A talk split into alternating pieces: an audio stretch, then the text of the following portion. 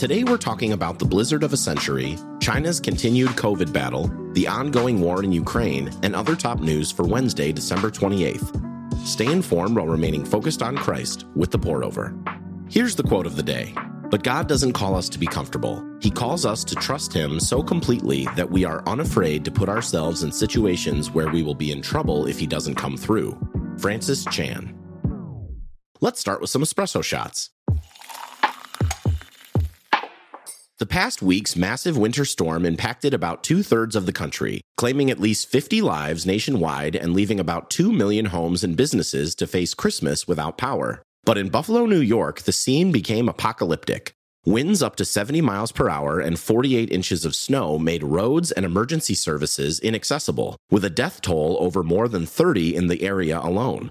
President Biden and Governor Hochul have declared states of emergency, freeing up federal and state resources to help respond. The storm snarled lots of travel plans, but Southwest Airlines is facing extra criticism after canceling approximately two thirds of its flights, days after the storm. Southwest claims it's dealing with grounded planes and displaced crew members, but since other major airlines have only reported 2% cancellations, the U.S. Department of Transportation said it would be investigating. Here's a verse to consider when your neighbor's power goes out on Christmas Eve. Don't neglect to do what is good and to share, for God is pleased with such sacrifices. Hebrews 13, verse 16. The China vs. COVID grudge match is getting ugly, and the score is getting murky. The Chinese government stopped publishing daily COVID data and narrowed down its definition for what counts as a COVID death, shrinking official counts while reports of overrun hospitals and crematoriums explode. Public data says around 62,000 caught COVID in the first weeks of December, but other estimates put it as high as 250 million people. This comes after China's U turn on COVID policy following widespread protests. After three years of zero COVID, China now says Omicron is no worse than a cold and is set to reopen its borders January 8th. Internationally, China's also doing some shadow boxing, sending a record number of warplanes and warships to skirt Taiwan's territories on Monday. The move came after President Biden signed a defense bill granting Taiwan billions in security assistance. Pray for first responders, medical professionals, and the sick in China. As Christians, our reaction to those who are hurting should always be compassion. The second is like it love your neighbor as yourself. Jesus in Matthew 22, verse 39. Ukraine and Russia are both saying they want the war to end, but that's all they agree on. On Monday, Ukraine's foreign minister proposed the UN mediate a peace summit in February, Ukraine wants Russia to withdraw all troops, respect pre war borders, including Crimea, release all prisoners, and it wants a security guaranteed to prevent Russia from ever invading again. The foreign minister also said Russian officials must face prosecution for war crimes in an international court. Unsurprisingly, Russia isn't asking where to sign that agreement. The Kremlin has claimed Crimea since 2014, annexed three more Ukrainian territories this year, and has blanketly denied all allegations of war crimes. In the meantime, war continues. There's heavy fighting in the east and south of Ukraine, and a drone attack on an airbase deep inside Russian territory killed three Russian servicemen. Be quick to point to God and give Him credit for your hope, strength, and love during times dominated by uncertainty and fear. Even in the midst of the chaos, our eternity is secure.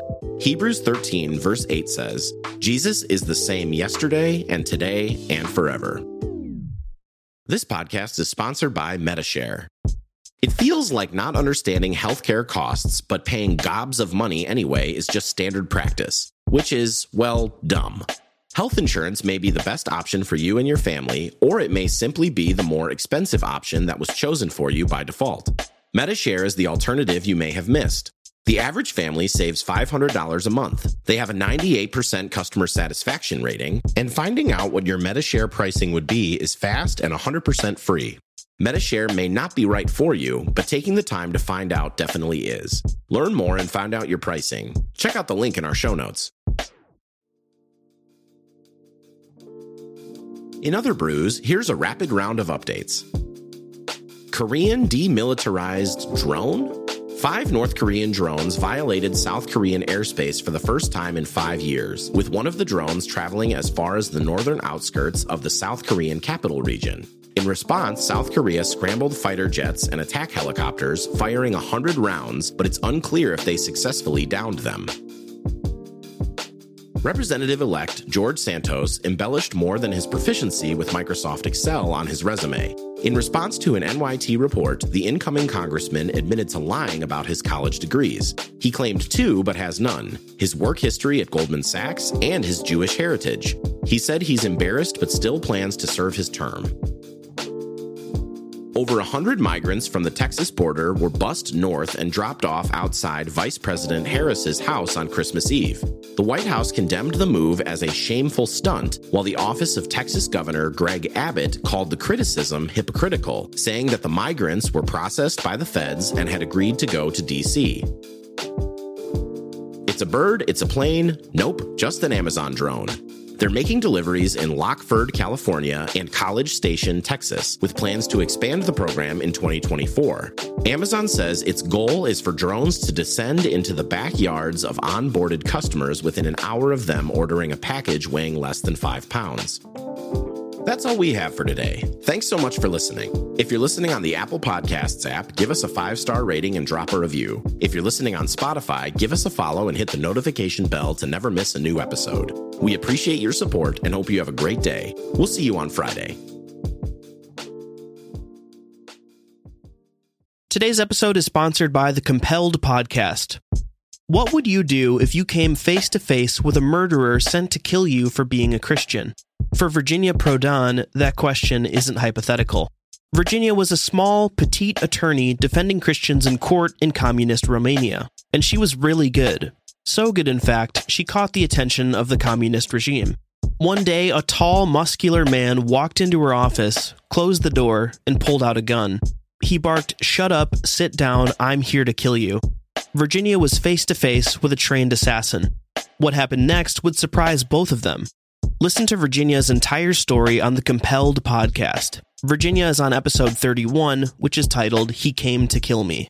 Listen on your podcast app or at compelledpodcast.com. That's C O M P E L L E D podcast.com.